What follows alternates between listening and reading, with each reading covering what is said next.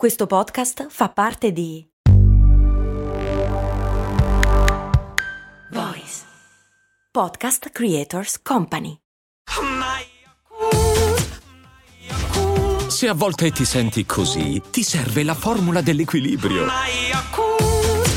Yakult Balance, 20 miliardi di probiotici LCS più la vitamina D per ossa e muscoli. Se diventi patron, oltre a sentire le puntate senza la pubblicità, puoi anche ascoltare tutti gli speciali, anche quelli porno. No, non sono proprio porno, però i temi sono quelli lì, insomma. Vabbè, comunque non c'entra.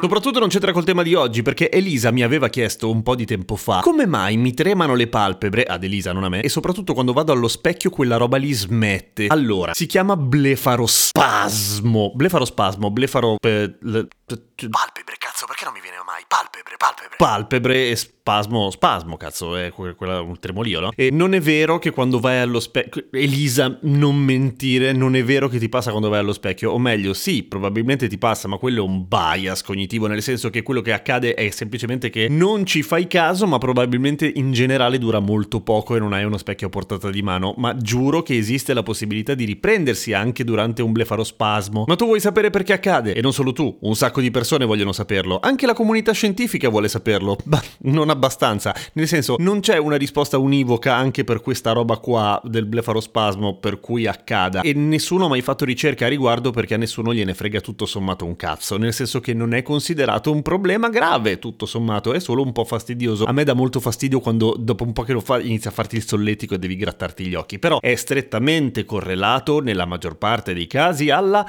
stanchezza. In pratica è una sorta di cortocircuito, cioè i nostri neuroni sparano segnali spruzzando a caso neurotrasmettitori come un gavettone impazzito al muscolo e gli dicono contraiti! E lui obbedisce sempre si contrae ma lo fanno a caso senza avere una buona ragione per farlo ok? Forse un giorno si scoprirà che semplicemente i neuroni sono dei buon temponi e si divertono un sacco a dire al muscolo contraiti! per vedere se si contrae. Però non credo. Nella maggior parte dei casi è una cosa assolutamente innocua ed è legata a tre fattori principali. Una, appunto, è la stanchezza, ma anche la stanchezza proprio degli occhi, nel senso che magari Elisa, tu passi 12.000 ore al giorno a guardare il cellulare, a guardare lo schermo, prenditi un attimo di pausa, stropicciati gli occhi, fai la giravolta, falla un'altra volta e probabilmente diminuirà il numero di blefarospasmi, o meglio di episodi di blefarospasmo. Altra cosa è gli stimolanti, la droga, ma anche la caffeina, cioè se prendi tanti caffè,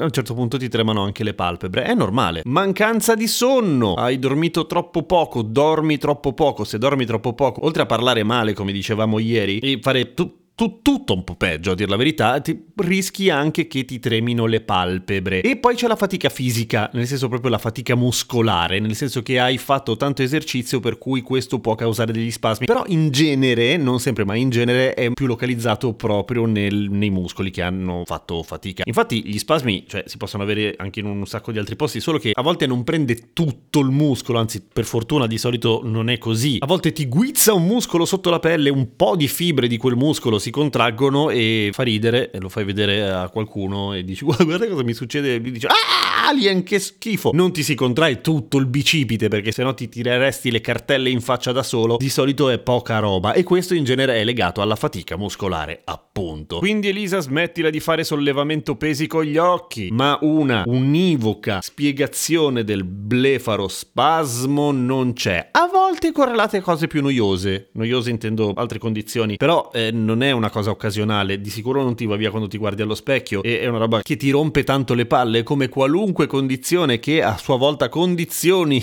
scusate il bisticcio di parole, la tua quotidianità, allora in quel caso è giusto che tu vada da qualcuno a chiedere, qualcuno intendo un medico, non, a, non il vicino, almeno che non sia un medico il tuo vicino, però ti rompi sempre le palle quando gli chiedi ai medici le cose senza andare in studio, perché giustamente il loro lavoro, poverini, si annoiano se... Oh scusa, mi fa male qua. È giusto che tu vada da un medico a chiedere delucidazioni sul tuo curioso blef blefarospasmo che non ti molla un secondo. Però come dicevo Elisa, di solito è roba tranchi, dopodiché che ne so io, mica sono un medico. No scherzo, è abbastanza comune. Come si manda via il blefarospasmo? Non... Allora, come non si sa bene come viene, non si sa bene come va via. A me una roba che serve è stropicciarmi tanto gli occhi, nel senso che proprio mi accartocciola il piano, eh, mi accartoccio la palpebra, perché non mi viene palpebra? Mi, appar- mi accartoccio la palpebra e a un certo punto mi, mi passa. Probabilmente la palpebra dice, oh minchia scusa, no, allora smetto perché sennò mi fai male. Tra l'altro non è mai stato studiato l'effetto secondario del blefarospasmo, che è quello sul sociale, cioè tu vai in giro e fai l'occhiolino a caso alle persone, magari conosci persone, magari conosci qualcuno di interessante grazie al blefarospasmo. Per esempio, una cosa che non c'entra tanto direttamente, ma è un mio problema e in effetti non ho mai approfondito. Io se vedo qualcuno che fa l'occhiolino, devo fare l'occhiolino, cioè mi pare proprio il neurone specchio più veloce del mondo e faccio l'occhiolino, ma tipo che se vedo un video dove qualcuno fa un occhiolino, faccio l'occhiolino. Sto facendo l'occhiolino mentre dico che fa l'occhiolino, ho un problema. Però è vero, e ci deve essere una ragione. Ho bisogno di un podcast che spieghi come mai faccio l'occhiolino a raffica quando mi fanno l'occhiolino. Ho un'idea, lo faccio io. Però non domani, perché domani devo parlare di un'altra cosa. Bellissima. La sindrome di Alice nel Paese delle Meraviglie. L'ho appena scoperta, non ci posso credere perché ce l'avevo. Vabbè, ve lo dico domani. A domani, appunto, con cose molto umane.